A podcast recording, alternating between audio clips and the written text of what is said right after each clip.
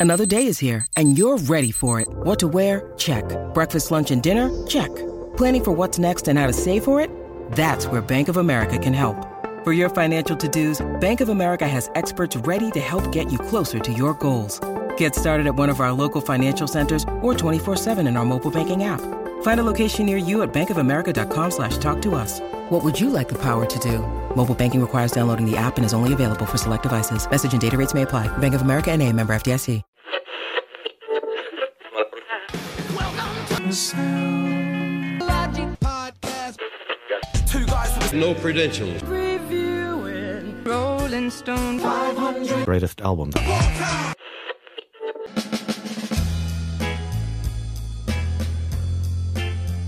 And welcome back, everyone, to the Sound Logic podcast. Today we're discussing album number 44 on Rolling Stone Magazine's top 500 album list. This is Horses by Patti Smith.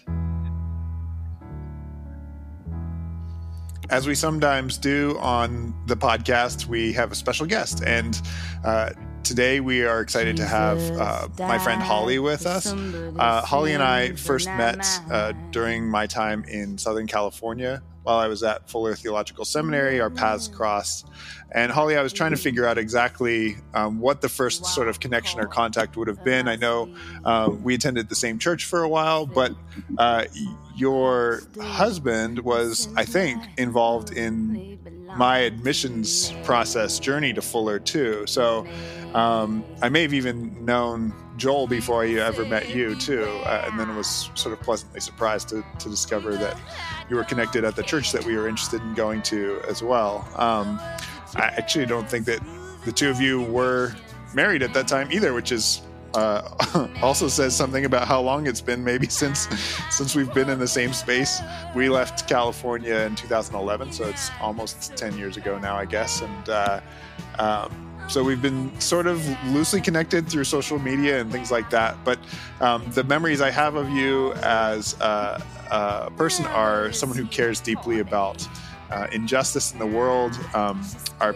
our uh, sort of passions crossed over while I was involved with some work uh, with Bread for the World, an organization that you worked for for a time, and um, and I think that you continue to be someone who who cares deeply about uh, issues that affect humanity, and um, and I'm excited to hear what you have to say about this particular album. Um, this is not an album that that Mike or I were terribly familiar with, and uh, we put out a call uh, a few weeks ago about um, if there were any friends of ours who might have some interest in. I was excited to uh, see your slightly apprehensive hand raise about um, possibly joining us on the podcast. So I'm glad that it, this happened, and we're excited to have you here. Um, something that we often ask our guests are, "How do you introduce yourself uh, to people these days?" Um, so. T- take it from here. How, how, do you how do you like to be known um, in the world today? Well, thanks, Ben and Mike. I'm, um, you know, I did reluctantly raise my hand on uh, on this album because I, uh, I am a Patti Smith fan. I'm no, I'm by far, I'm not at all an expert by any means, but I Mm-hmm. love just her kind of work, and I really am excited to talk more about horses. Um, you know, the way I introduce myself nowadays is that. Uh, I'm a mom to a very busy and active five year old. So um, my name is Wendell, and um, he's just a real uh, delight in our lives right now. And um, the other thing that I'm really uh, happy and to hear that you remember kind of our work together at Bread for the World. I just transitioned into a role where I'm working on Skid Row and I work for an organization called the Downtown Women's Center, and we're one of the largest service providers for women experiencing homelessness. Oh wow! Yeah, I've, I've been doing that for the last eight months, and I'm in a role where I fundraise for the organization, and um, it's just a real pleasure to work on an issue that's just at the forefront of so many people's minds with the number of people who are experiencing homelessness. And I think like being able to talk about female artists and feminist music is something that like ties into that drive that I have in my work to really Yeah. advocate for women, to work for a women centered organization, to be partnering with, you know, an institution that really values, has like feminist values and really cares about women, I think is powerful. So I might have butchered transitioning into talking about horses, but um, No, I think this is like the perfect segue into this music. I mean, uh, music aside, and we'll get into some of that. Like the the number of people, women especially, who point to this album in particular as like the thing that gets them into uh, music or activism. Uh, it just seems Mhm. like uh, it's it's an incredibly pivotal um, moment in time um, for people when they hear this uh, for the first time. So, I think I think all that you've said it just feels so fitting. Um, my hunch is that the work that you do is even more important with this current political administration that we have, um, and and sort of painfully, I guess, powerful female voices are belittled in some ways uh, right now, maybe more so than than in recent years, and and uh, and being reminded of the importance of uh, moments in time where we need uh, strong, powerful female artists to uh, speak truth to power. Uh, just seems like really fitting. Like we should all have horses on right now. In, Yeah. Living in Trump America. Uh, Fortunately, Mike doesn't have to deal with that uh, north of the border.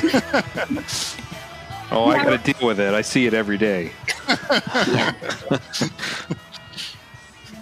yeah, totally. I, I, I, I'm moved by that too. I mean, just like the as I was listening to this album in the last week, I was just struck by kind of a number of things about it. I mean, the the lyrics itself are just thinking through kind of her process of being part of the artist community in New York City in the mm-hmm. 70s.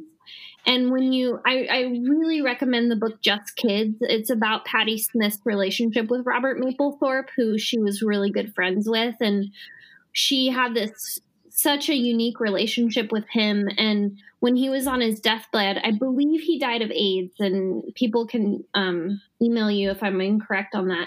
But when Yeah, he please. was dying, he um she asked him like can i write a book about our early time together? And he gave her his blessing. He said yeah you can write this book. And so she really wrote just kids as a way to process the loss of this like soulmate of hers like a really de- um, dear friend. And he took the photograph that's the cover of horses.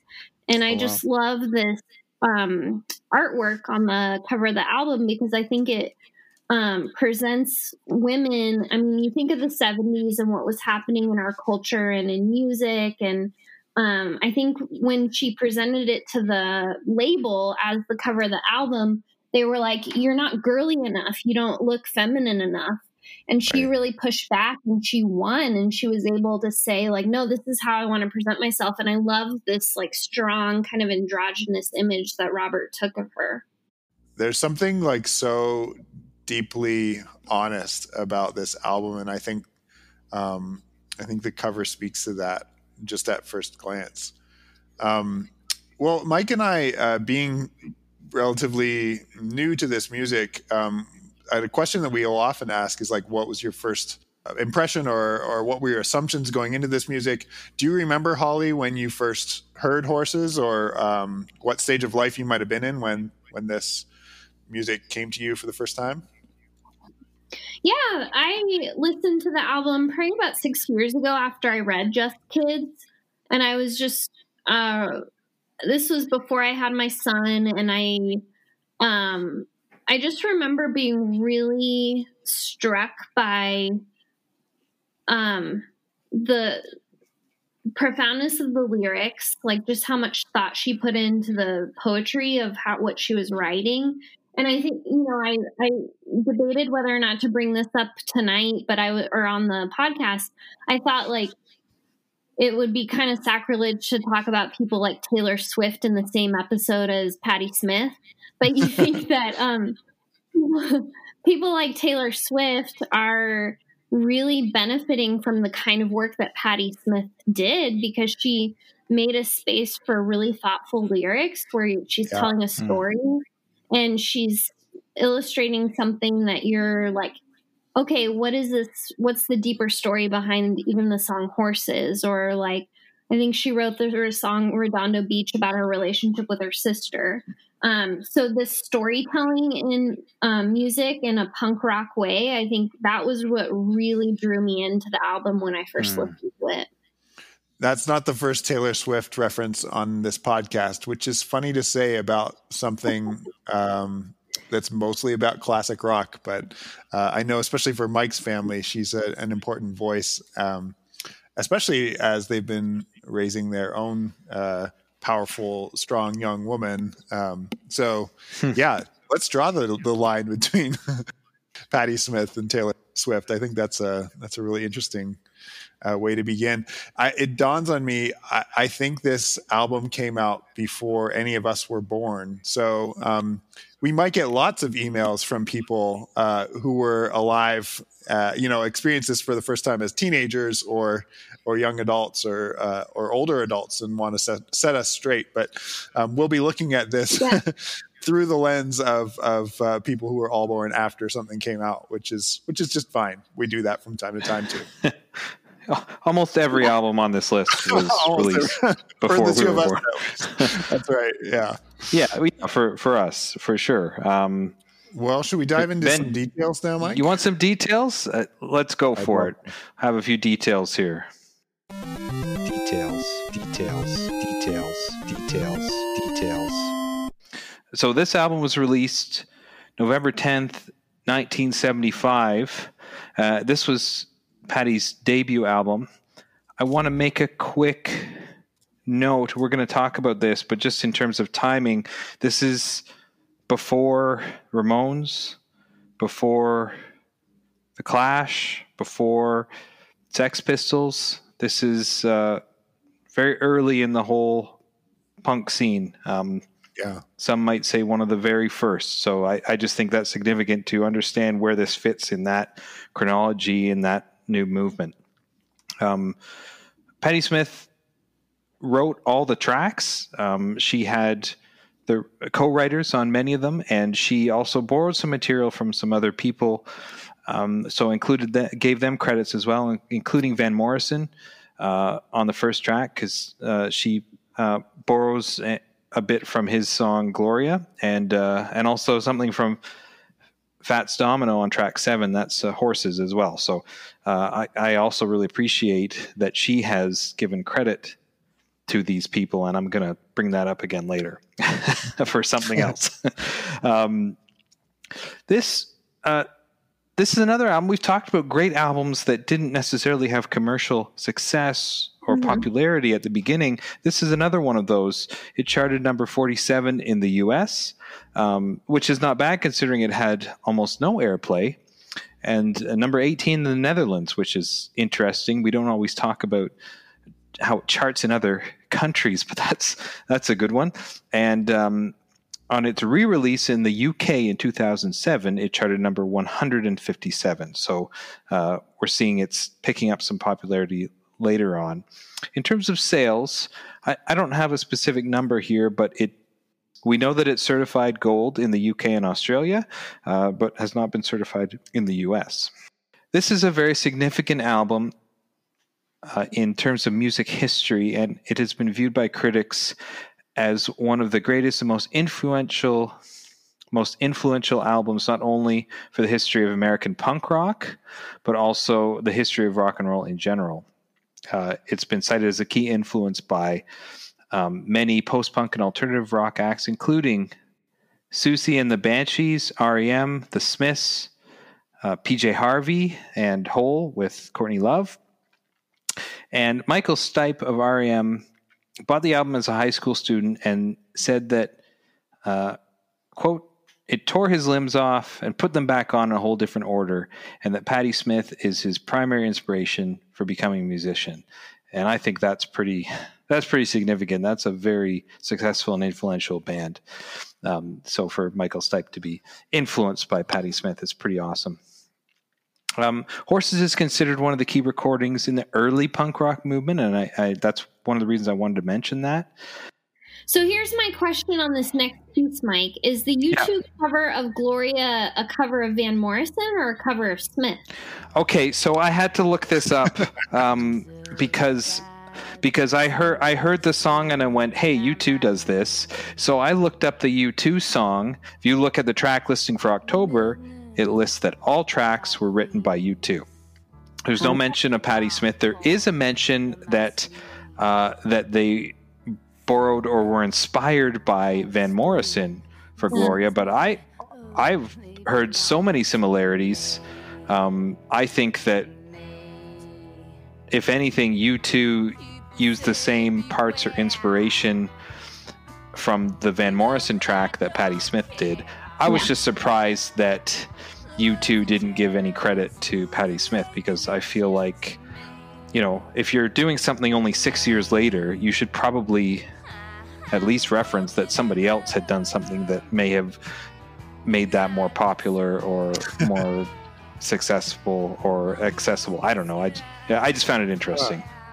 Yeah. I don't hear any of the U2 version in the Patti Smith track, but maybe I need really? to give that some second thoughts. Yeah, other than the titles. Huh. but I, I will say, I, uh, I believe that Gloria is on Live Under a Blood Red Sky, which is the first U2 album that I got. Um, and so it's been like, I probably got that as like a 10, 11, 12 year old. So that song is so um, crunched into my head space in, in some other like very distant kind of memory that it probably would be hard for me to to imagine something else coming before it.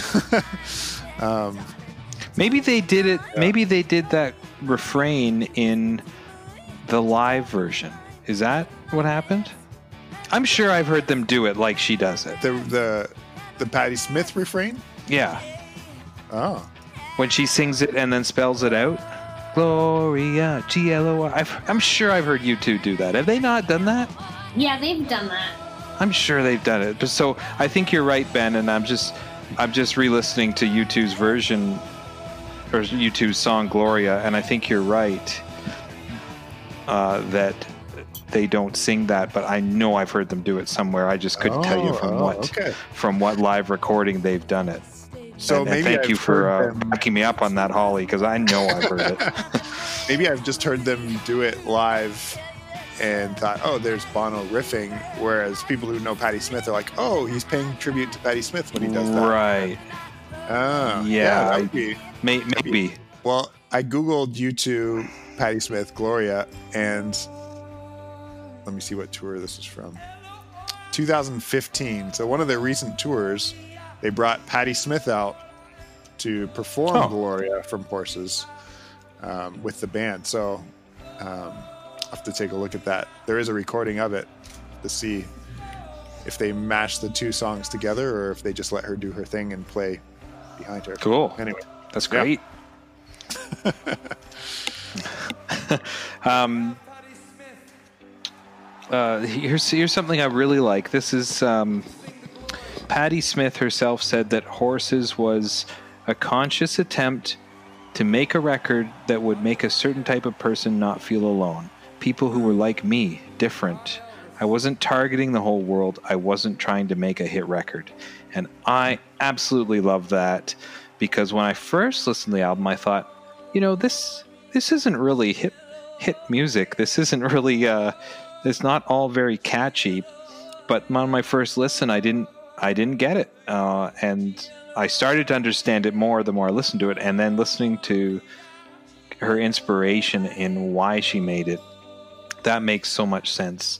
Uh, we've listened, Ben, in this project to a few different things that really felt like people who are saying, uh, if you're like me, this is for you. Uh, if you don't fit yeah. in, this is for you. And and I really like that. I think especially I think that's I'm jumping ahead, but that's so relevant because there's so many people we have access to touch everybody through technology today and there's so many people who feel so alone and so Yeah. different and like they cannot connect with anyone when we have all the tools to do it yet we don't know how to talk to people in person. Um, and back in the day she was saying if you feel different if you feel weird if you feel like you don't belong uh, this is for you and hopefully someone out there will be inspired by this. I love it Well, I think about too about like how formulaic um, making hit music has become. Like you've got a production Yeah. team that will sort of give you either the um, the uh, rhythm track or the chord progression or the lyrics or the hook that will like catapult you into the charts or or give you that one that song that downloadable song. Um, it seems really counterintuitive to the music industry to have an artist say, "I'm not making this for everyone." Um, mo- most artists that want fame and success are trying to make something that everyone is going to buy, and what she's saying is like, "Nope, I'm making this for the people like me who don't feel like they belong," and that that like in itself is just like utterly brilliant. And um, and sort of a revolutionary thought, I think, for a musician to say that which is funny to say like you know musicians are artists they should be making things not just for the popularity but be, because they believe in in them and their it's their artwork but the way the industry sort of pushes people i think that we see that less and less these days I think um, you will never hear Patti Smith embrace the millennial whoop. I'm pretty confident to say that. and when you read the book Just Kids about her time in New York City, I think that her writing kind of takes this to the next level where you realize she's around people who she was making music for. She's around a lot of artists and you read that book and these names pop out at you as like these incredibly influential artists and writers and poets in the 70s and she was just going to dive bars and hanging out with them. And so it's just i think like her sentiment um i when i listen to the album this sentiment of kind of new york city like it just kind of transports me to the city as well. Like it just Yeah. gives me this sense that i'm like in new york and i'm part of this punk scene and you know living in greenwich village or you know these like places that were like fundamental in this whole music movement i think it really captures that time and place. And i agree with you mike. Like i think there are parts of this album that are really hard to listen to. Like it's not um comfortable rock music. It's kind of really intended to both in the way the music's produced as well as the way she like sings the lyrics to kind of throw you off a little and uh, make you like ask questions about you know why this lyric sounds that way. I think when i listen to the track horses i'm i don't did either of you do any research into what the meaning is behind the lyrics to horses? Well, I'm I'm going to admit that I read some of the lyrics, but I felt I just I, I would want to give probably another month to, to to go through these lyrics and really absorb them. But no, I did not. Yeah, I I didn't either, so I'm probably extrapolating, but I think there's just like um when you take an initial pass at it, there's kind of this like violence that's alluded to in the song. Hmm. And I think that that kind of pervades some of the album, like this conflict that she's really expressing. That song is is so incredibly narrative. I, I don't know if one could think could be more narrative than the other, but it, it is it it follows along. It's this winding path of a of a story that is so full of prose as well, and I found it very um, uh, challenging, and I, and I mean that in a very positive way. Challenging and sometimes hard to follow, and and incredibly long as well. Uh, but um, it's yeah, it's. I felt like there were many times I was nervous at what she would say next, like just kind of on the edge of saying something very provocative or violent or uh, disturbing, but it never really goes there um, in in an explicit way. Uh, I don't know. It's, I still find it hard to really absorb it because there's so much happening. Sorry, Ben. I said it'd be quick, and I was not. No, I think you're getting at something that I was trying to make sense of. Uh, there's this like, you can feel how raw the lyrics are um, without them being super, super specific. Um, and she's able to capture like deep, deep emotion and deep vulnerability, I think. The line started crashing his head against the locker, started laughing hysterically. Um, you know, I think we've all, those of us who have survived high school, can remember the sound of a crashing locker and yeah. the uh, the sort of like um, I don't know hormonal imbalance of that stage of life and then blending that with the like some of the violence in that song too just like builds this this word picture um, it reminds me a lot of of joni mitchell actually that you know she sort of leads us along to a certain point but doesn't necessarily pull back the curtain all the way we're left on our own then to figure right. out where exactly um, she's trying to, to, to take us and I think there's some real artistic brilliance in that. It's it's all tied in together, just you know about the details and the the culture and environment she was living in, and the album cover and everything. Really, I think addresses to the content of it. Uh, let's talk about the album cover real quick. And Holly, you already brought up some of the things I was going to bring up, which is really great, and that um, uh, Robert Mapplethorpe uh, took this picture and one thing that really stood out to me is that she had to, I'm going to use the word, had to fight with her label to get this picture to stay on the cover, that it was what she wanted, that it represented who she was. They wanted her to be more feminine, and she pushed back. And I really appreciate that. I really appreciate her standing up for the way she wanted to be portrayed. And I think that it is an extremely powerful photo. Um, and I, if my kids, specifically my daughter, but both of my kids, uh, can look up to a person like this um, for kind of standing up for who they are and for other people who want to be them true selves, and I'm very happy to have role models in this world like Patti Smith. Yeah, amen. Sorry, I got a little preachy there, but it's it's an inspiring photo, and and it and it's and it's again, it's not um, it's not sexual in the way that most women on a cover of an album are either supposed to be or forced to be or trying to be. And I'm not saying that it can't be sexy. I'm just saying that that that's kind of the template and that she is so different than any other female solo artist of her time. Um, and you know, all you have to do is push play and hear that, and I just find that uh, so inspiring. And it, I think it. Maybe we've already said this, but I'll say it again. I think there's like a vulnerability in the cover art that matches with the lyrics and the the content of the album. Here, this this image looks raw. It's not someone trying to hide a, behind something. There's clearly emotion here and and posture here and um, and real power. I think too, which is which is really wonderful. Yeah, that, yeah. that's a word that comes to mind. Sorry, Holly. The, the just the power. I see a lot of power in her gaze. Sorry, go go ahead. I was just gonna say, like, when you know the context of her relationship with Robert Mapplethorpe, mm and the way that she's looking at the camera in this shot it just kind of conveys the intimacy that they had between them and the trust that they had and it, like it just struck me as i was looking at it like only two people who really had a lot of trust with each other could create this kind of art and just mm. the the way that that's conveyed in just kids like the kind of um depth of their relationship is pretty remarkable.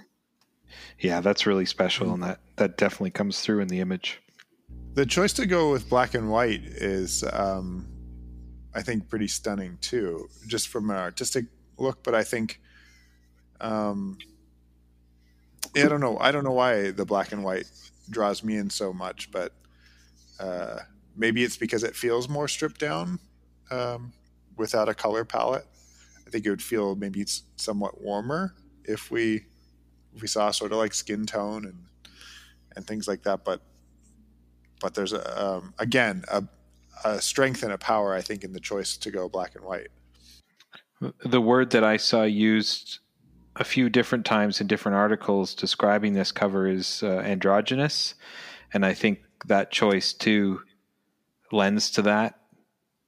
That if that yeah if that was uh, intentional in the part of either Patti or Robert, um, the choice to take out the color also adds to that because you can't see some of the, you know, the the color that that might be on a, a woman's face, and I think that maybe is part of that choice as well.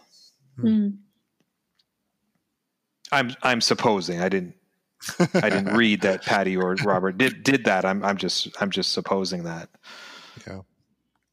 Uh, eight tracks. Ben, this is uh, eight is lower than what's usually on an LP, but she has some pretty long songs on this album. So right. eight kind of makes still sense. clocks in yeah. around 45 minutes, correct? Right. So uh, yes, and so she's using uh, all the vinyl. no, there's no blank space on on this LP. Um, so side one begins with Gloria.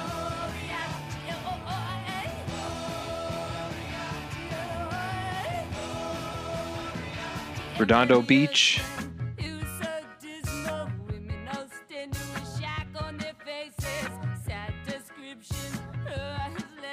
Birdland.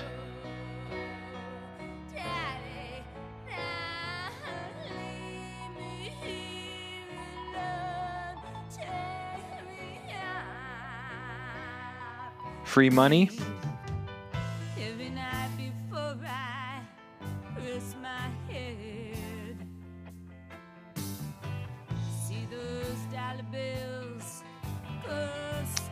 Side two is Kimberly.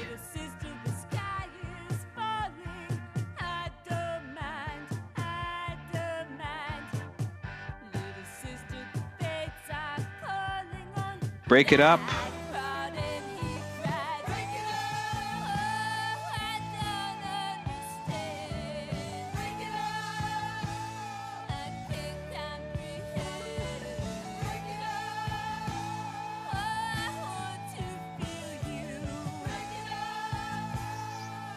Land, which, which I think also is called Horses a lot of the time because there's three parts.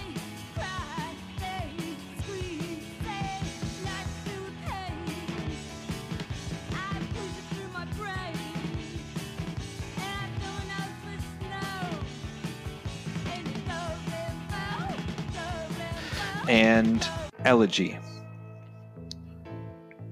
Uh, a couple quick notes. So on the list, it doesn't. I don't think it says it on the album, or maybe it does. But on the notes we have here, Gloria has part one, which is in Excelsis Deo, and part two is Gloria. And Land is broken up into three parts. Part one, Horses. Part two, Land of a Thousand Dances. And part three, La Merde, and in brackets, DE, so La Merde, which is French for um, or poop. Good pull. Sorry, we, we need to keep our uh, our our family friendly rating, uh, which is French for excrement. But La Mer is French for the sea. Right. So why does she put Ah. the DE in there? Is that was that intentional to like tongue in cheek there, or what? What's happening there? Uh, I, I, I think I don't know. No, I think that there's actually the dual meaning, and this comes back to like thinking through the lyrics. Like, um, yeah, I think there's a dual meaning with talking through like the sea and also. Yeah. I don't have anything. You can cut that out. I don't have anything profound to say about La Merde. no, that, that's okay. I, I think I, I, for me personally, I'm kind of grasping at straws because again, I w- I haven't done the research on it, but but I I saw that and saw, uh, yeah, like to like a two like was she playing on two different words there? I'm not sure, I think so. but that's okay. It's okay to not know. There's lots of references to the sea in the latter part of that suite. Um, and, but the the imagery sort of skips back and forth between like vast beauty and and violence, which I guess is the human experience, right? Is this like um, even the sea itself is this beautiful thing to look at, and also something that can be absolutely destructive. Um, you know, in some ways, we need we need water to live, and water can also completely destroy things if we have too much of it. And I I think that play on the French words there is like just brilliant. It that that's life in a nutshell, right? Mm-hmm. It's very the word that also comes to mind is experiential and very yeah. visceral. All the image imagery uh, about you know images and and uh, things you can touch and hear. Uh, very intimate. There's an intentionality, I think, with these eight tracks to to build the song to whatever they need to be. Um, there, there doesn't seem to be uh, any um, restraint when it comes to the length of the song or the construction of song or the composure. Um, we've got a song as as short as just under three minutes, and then we have two songs that are over nine minutes, and and sort of everything in between. Um, it's it's really fascinating, and I think it's it's the storytelling way that they are constructed. I think beat beat poetry uh, is referenced quite often when talking about this album. That there's sort of mm. like a um, a poetic nature to how these songs are formed, and sometimes it's it involves these like multi-layered or multi-part things being put together.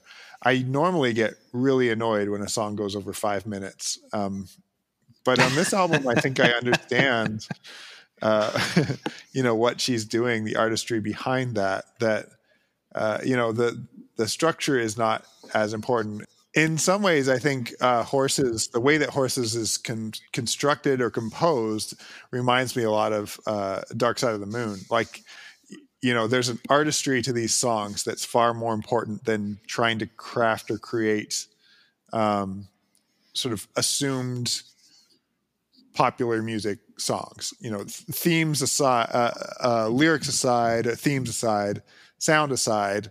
Um, there's an artistry here that it, that is not terribly concerned with what the industry wants something to be, um, yeah. and I think that there, there's a brilliance in that.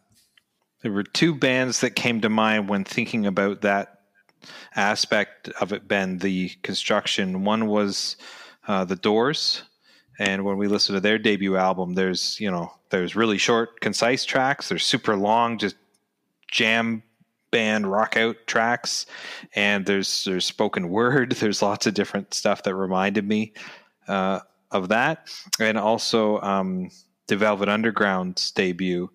I, in the way that album kind of meanders and just does a lot of really creative things. And I don't think I mentioned earlier that um, John Cale produced this album, Horses, John Cale, one of the founding members of the Velvet Underground.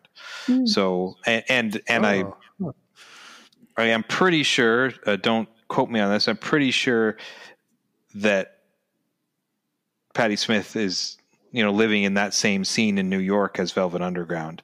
Uh, I think they're all probably again don't fact check me, but probably all the same, you know, the same similar clubs, similar people. You talked about other artists like poets and things and, and photographers. I think they're all kind of uh, moving in the same circles there, even though it's uh, close to a decade later. Oh, that was 67. So eight years later, I think, you know, obviously by him being involved in this, uh, I think it was the, the label that enlisted him, but I'm sure they had another connection. So yeah, another yeah. uh, a Velvet Underground connection there in John. So Cale. you were saying they're best friends and like helped. no, I'm just I'm just trying to ratchet up the, uh, the claims. That no, make. that is not what I said. Do not quote me as saying that. Holly, I'd love to hear what what you have to think. Do you have any favorite tracks or or you know comments on tracks in general? What what do you think about this? Yeah, I um I really like Redondo Beach and just the reggae influence in that track. Yeah. it's really fun. Um, it's it's probably one of the like easier tracks to listen to, and Yep. I hear it a little bit on Kimberly too, not quite as as you know with that upbeat kind of reggae sound, but um, I love hearing how we, even in the early 70s, and we hear it a lot coming out of England in the 70s and 80s, how this reggae genre is, you know, coming from Jamaica and the Caribbean, but it's sweeping through the world, uh, influencing Yeah. all sorts of different artists. the lyrics are really great on that. And I always love um, singing along to "Free Money" because it's Mm. just a great. You know, she gets up there with "Free Money" and. Um, uh, yeah, those are probably the two that really stood out to me, and I, um, I think that this. I was trying to think. Of, I I actually talked to one of my uh, colleagues who's really into punk rock about uh, Patti Smith's influence, and she was like, "Yeah, I'm not like a huge fan, but she was really into kind of the Riot Grrrl music of um, the '90s." And I, I really think that Patti Smith had an influence on all of that third wave feminist music that came out.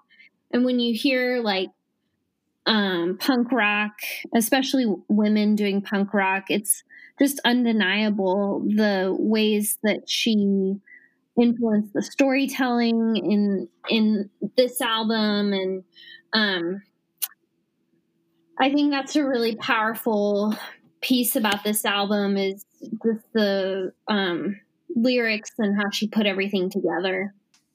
Oh, I love that. I, this album, to me, when I listened to it, I felt from the very beginning uh, that it felt to me very punk rock without being punk rock as we know it.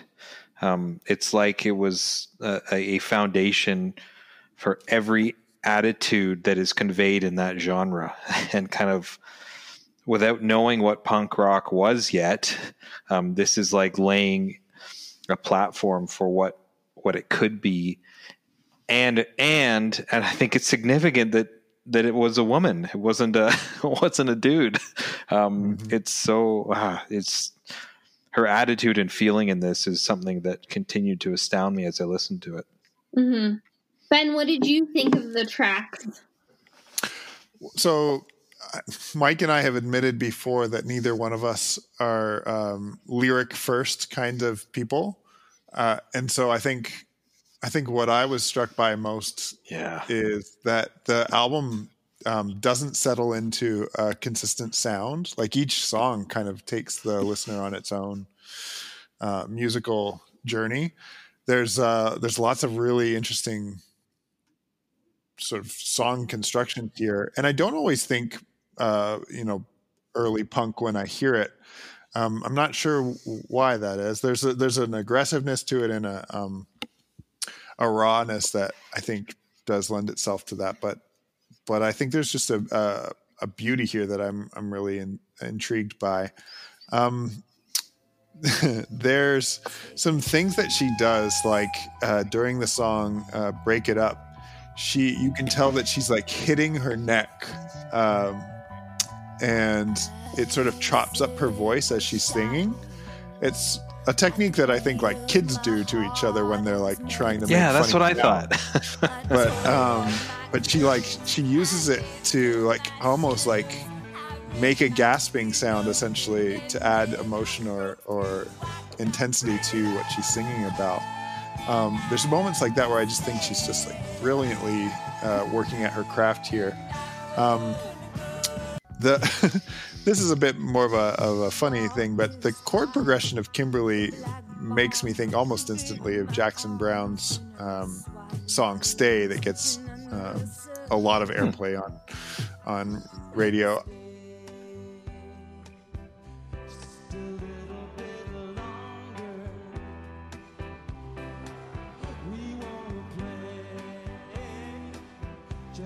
I don't know. Um, I think he's not the only one who's ever performed that song, but there's something about the way that those two songs kind of flow in the chord progression that that I think sound quite similar, and it I find it distracting to the point where like I I almost don't know what to make of Kimberly the song because of that other song that I can hear sort of creeping into the back of my head. Um, uh, those are the the things that I'll point out, I guess, at this point. Um, sort of specifically speaking. Uh, yeah, I, it's funny. I would, go ahead, Holly. Um, I was gonna say that I'm m- more of a lyrics person. Uh-huh. like, I'm really attracted to songs that have like really profound lyrics or i'm just always curious like why did what is what is Patti what does she mean in horses like what what's the meaning behind that and so i'm always intrigued by that and that's yeah. what really draws me into songs initially and i thought um in the song land which is also horses i was also really struck by the guitar uh in that song like there was just mm. something really melodic and beautiful about the guitar lines in there that I felt like even though I'm a lyric person, there was still something really forward thinking about how she uses all the different instruments. I think I read somewhere that the percussionist she used for this album ended up being her percussionist for like the rest of her career and still oh, wow. like plays with her. Um so yeah, there's just something really incredible about like not just the lyrics for me of this album, but also what she's doing musically in the way that the music's written and the parts are written for all the different instruments and just how you can hear like the piano lines in land or the guitar lines in land. Like they just really stand out to me as like um, on the foreground of this punk rock genre I love that you mentioned the musicality there on that final uh, on horses and land because I think um, there's a this interesting contrast. The music is a little bit more melodic and lighter, but it may be the most intense lyrical song of the album. I think that you know I, maybe that's another layer to the uh, the French wordplay there. The uh, the beauty in the music and the sort of raw raggedness of some of the lyrics and bouncing off of each other. Uh, it's really it's really interesting. We've talked a, a, little bit already on this episode about how we consume music. Um, Spotify has the uh, CD reissue bonus track included, and so for for a while I thought this was an actually a, a nine track album, um, and the the ninth track that is there on Spotify is um, my Generation, a cover of the song by The Who. And it's a, it's a really sort of a punkier version of that song. Um, but it's interesting. I think that song, My Generation, appears on the album My Generation, which I believe is on this same list of, of albums. So it's um, it's maybe one time, sort of, kind of, where we've got uh, an artist performing an, a song from another album that's on this list, which I think is really interesting, uh, just anecdotally. yeah, and that I listen to that too, and the the version I've been listening to is called the the Legacy Edition, mm-hmm. and so it's the the eight tracks of the album, then uh, that live version of My Generation featuring John Cale on bass, and she she announces him during the song, um, who produced the album, and then there's another whole version of that album that she did live uh, much more recently. I, I want to say somewhere around 2000 or 2004. I cannot remember the year, but it's okay. a, a much more recent live performance of her doing the whole album. And I listened to most of it, and it's pretty cool to hear, um, you know, just how she portrays that album she did, you know, like 30 or 40 years earlier how mm. an artist does change you know do you do it exactly the same? Do you do it differently? Are there things that you can't do with your voice or um, in terms of instrumentation that you could do 30 years earlier? It's, it was it was neat. It was neat to listen to. Yeah. um, um, something that jumped out to me what we haven't talked about yet is the opening line of the Mm. album. Jesus died for somebody's sins, but not mine. It really caught me off guard the first time. and the more I listened to it, and especially when I heard, read, sorry, especially when I read her comments about writing the album for people who feel who feel different like her, who who don't feel like they belong. This is could be taken as a really political or really religious or anti-religious statement. I don't think it is. Um, I, I think it can be, and I think she could make it about that. But I think it's about feeling different, or at sometimes feeling so bad that you know nobody could ever, nobody could ever love you or save you like the things I've done. Um, so I think you can take it a lot of ways, and I like how. Uh, what's the word I'm looking for? It, it, it's multi it's it's multifaceted um, and it's almost it's almost like I hear her singing it with a smirk you know like uh yeah it's it's it's such an intriguing line and um it kind of sets up the album like this isn't the content of the lyrics. Not that they're you know rude or graphic or explicit although some of them are uh, slightly graphic or at least on the edge of it. Um, this is not uh, this isn't your dad's punk rock album you know Right. like this the, it it it anyways i i'm having a hard time really articulating but it just really grabbed me and i think it's a great kind of you know sets the stage for what we're going to hear I Um, like that. Yeah. I was really struck by Patti's by Patti Smith's vocal quality. Like she doesn't have the most incredible voice, and when you're listening to it, you're kind of in this space where you're like, ah, I don't know if I would necessarily like put her up there as the best singer. Like she doesn't have like the best voice, but her voice is so interesting. It's really fascinating from just a musicality perspective and I, it's one of the i would love to see her live. I would just love to see her perform because i think in in a live performance she would be great. The, there's a there's a musical thread with the chord progressions and sometimes when i'm listening to birdland i forget and i think i'm listening to the first track gloria again because the progressions and the feel of it Yeah. are very similar and i almost think i'm going to hear someone start singing gloria.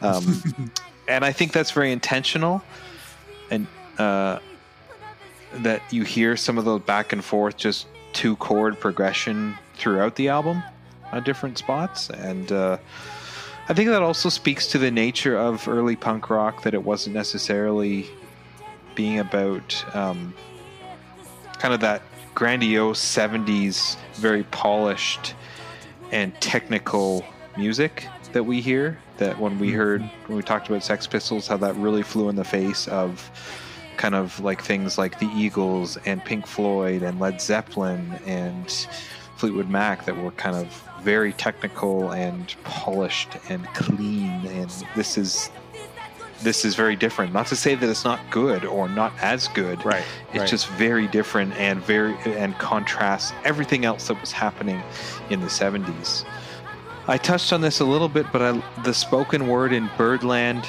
and horses and how narrative or, and how narrative it is reminds me of "The End" by The Doors, um, and how Jim Morrison kind of walks us through again a, a bit of a disturbing narrative in the end, um, and that kind of they, they were from very different scenes, but I could I'm sure that you know The Doors was a band that would have influenced her as something that a lot of people I'm sure would have listened to at the time.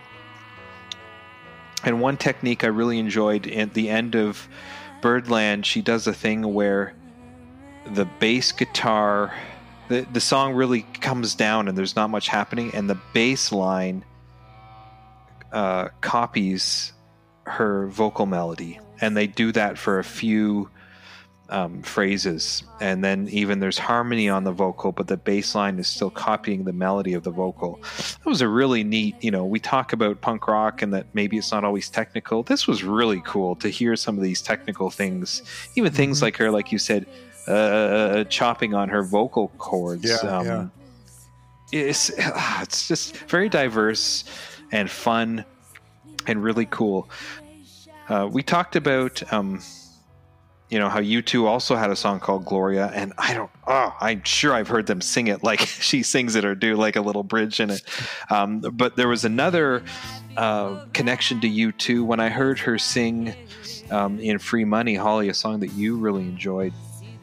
Um, she had the lyric.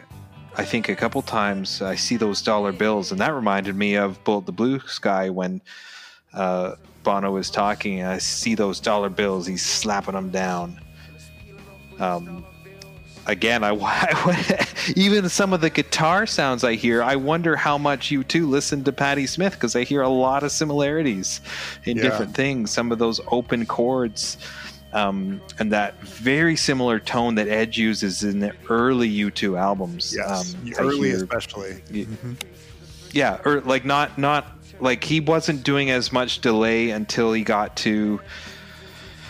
Uh, probably Unforgettable Fire. Uh, a little bit maybe in War, but um, certainly in the early stuff, it was it was a simpler uh, guitar tone, but similar to what we hear in a lot of this stuff on horses. So um, that was just a couple little things that I picked up as I went through. Um, and yeah, when I heard "See those dollar bills," I went, "Hey, I've heard those exact words, see those dollar bills before." Yeah. I wonder if you know that was kind of pulled from that or even subliminally. Sometimes when yeah. we're making music or writing, we pull things that we've heard without even realizing it. So, yep. anyways. Yep. Yeah, just before we wrap it up here, just in general, I want to say from my perspective, I don't think I've ever listened to an artist. I say female artist, but really any artist like Patti Smith. Uh, and as much as I was challenged to listen to this album at different times, um, both musically and lyrically. Just a, a staggering amount of lyrics, uh, just so much to unpack. Yeah. And sometimes I just kind of shut my brain off to the lyric thing and just listen to music. But then sometimes it just goes on and on and on. So it was challenging. It was so uh, different and fresh for me and inspiring and to think I can't imagine how different this would have sounded in 1975 to hear a woman singing and creating this music. Um, I she and maybe there are bands you know that are a little more obscure that I don't know of from this era, but I feel like she's like no other female solo artist from that time, and is so different uh, mm. in a good way uh, it just kind of explodes into the scene. And and we know that this wasn't a incredibly successful album at the time, but uh, I just see her being so different and contrasting everything that's happening, and and I think that's really really special. Ben, when you think about this album in general, uh, do you feel it's relevant today? And and if so, you know how how is this still relevant? I immediately think of Nirvana's Nevermind as just like some some raw emotion sort of poured out in the music. Um, an artist that's really struggling with the challenges of life. You know that that comment that we mm. sort of began all this with of this is not music for the masses. This music that feel for people that feel like me. Yeah. Um, and I think I think it was you, Mike, who said earlier. Uh, you know, this is a generation that doesn't know how to connect I think the the what we've got here is absolutely relevant at this moment in time. I'm not sure that the musical mm-hmm. sound necessarily feels very relevant. I think there's there's sounds on this album that that do feel relevant, but um, I think that sort of early punk uh, sort of vibe does feel dated, and and for someone to get into some some reggae tones too also feels like a little bit dated for for something you might hear today but i think i think there's absolutely value here um uh i don't know what about the two of you i think it very much is very relevant. I think the album um, it's one of those pieces of uh, music that I would introduce to anyone who was like looking to learn more about this genre with punk rock. Like this is classic.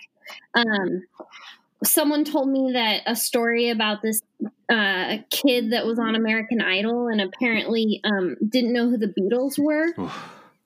and the coach or the judges the judges pulled the contestant aside and they're like, You have a great voice. You have a great future in this industry, but if you don't know who the Beatles are, we're not going to let you on the show. Wow. hmm. I feel like, you know, it's one of those things with like anyone who is into rock music. I think you have to listen to this album because it's so iconic and it's so, it does such a great job of like laying the foundation for people to do the kind of work they do now in music where they're telling stories through music. They're writing complex lyrics. They're um, conveying complex emotions. So i definitely think the album is still relevant and um, i i feel like it's required listening for anyone who is you know has a fascination with punk rock. Well, for me, I was challenged by this question. First of all, I don't think there's anything like this being produced right now. So that could be a challenge. And I don't hear it being played in public settings. I think that people would be challenged to listen to this right now because it's not really like anything else that's out there. Yeah. I can still see it being very important and popular and relevant in the punk scene. Um, absolutely.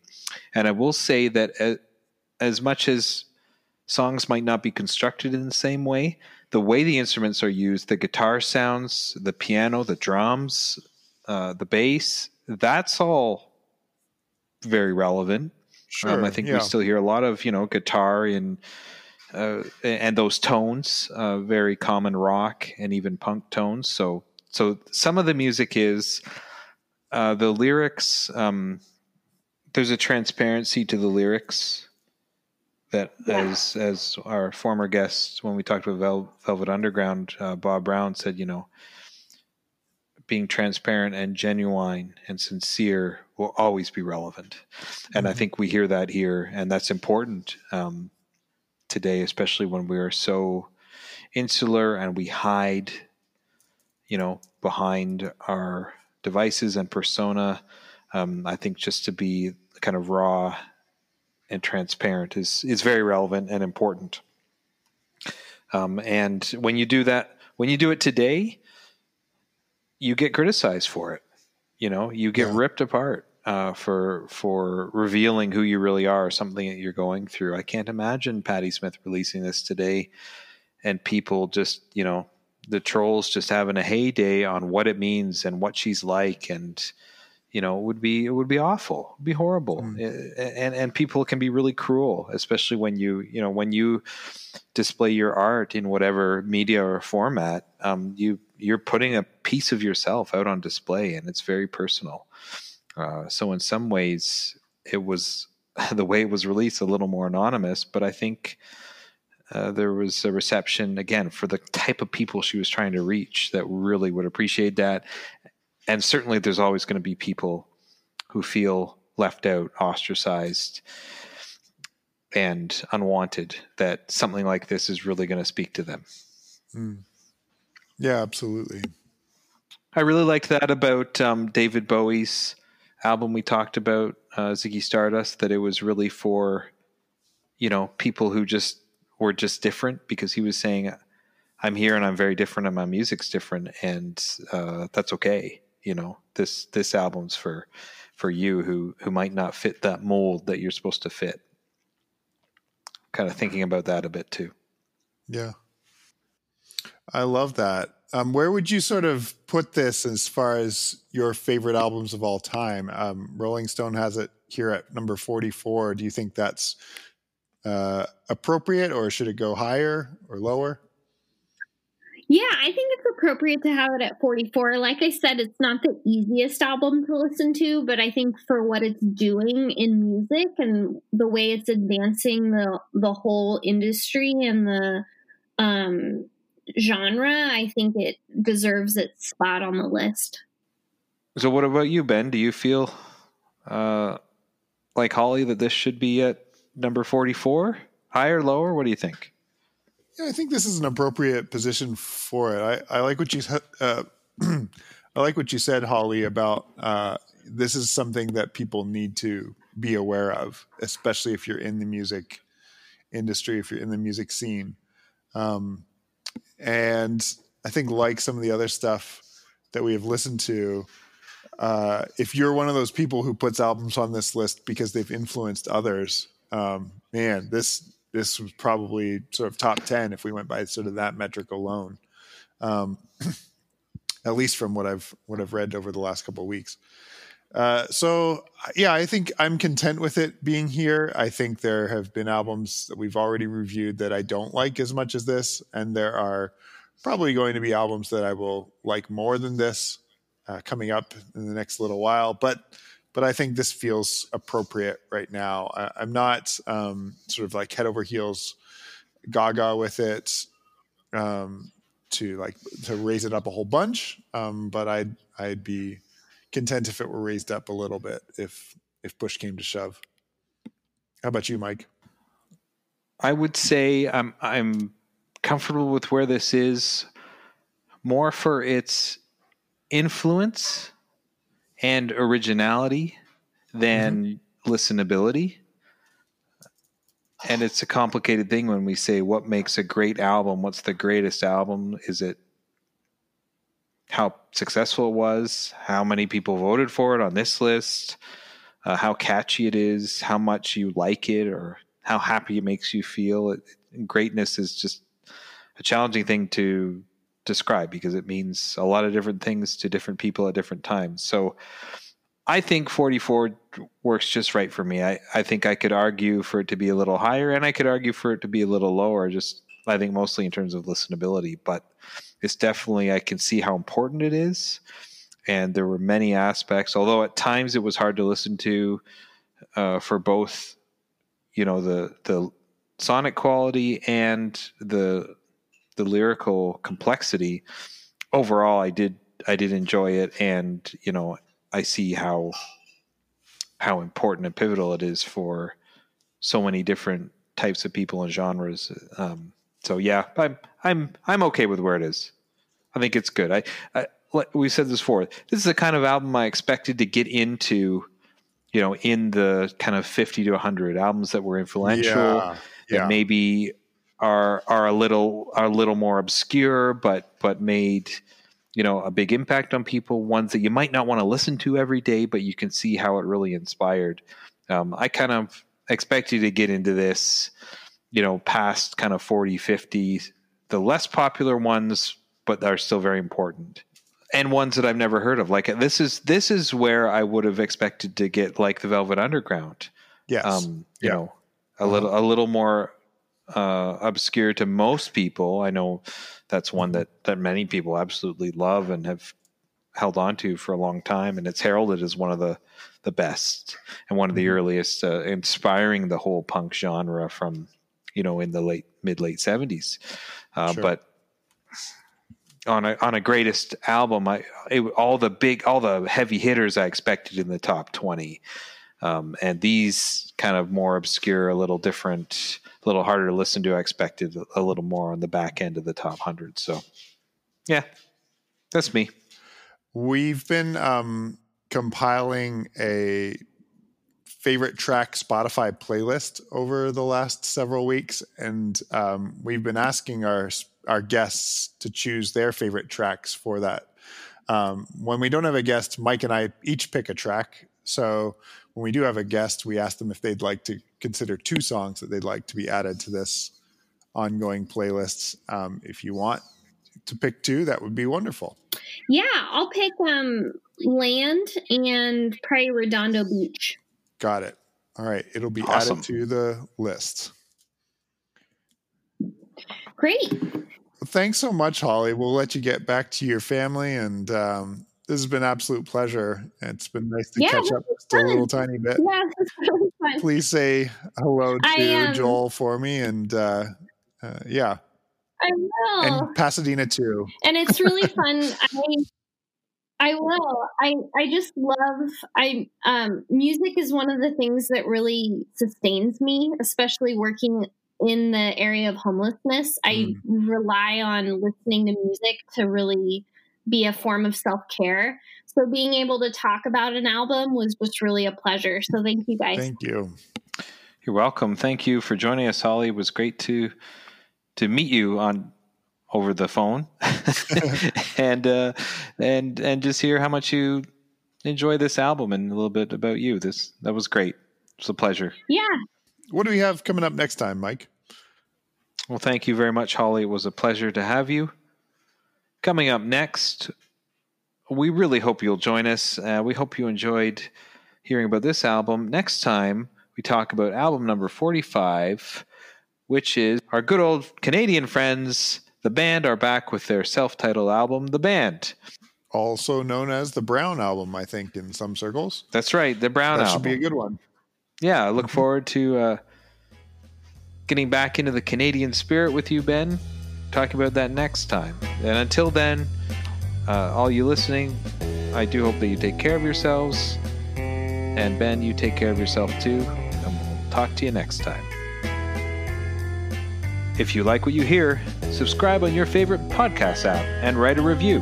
Send us a message at our Facebook page, on Instagram, or through our SoundLogic Podcast Twitter feed. Thanks for listening.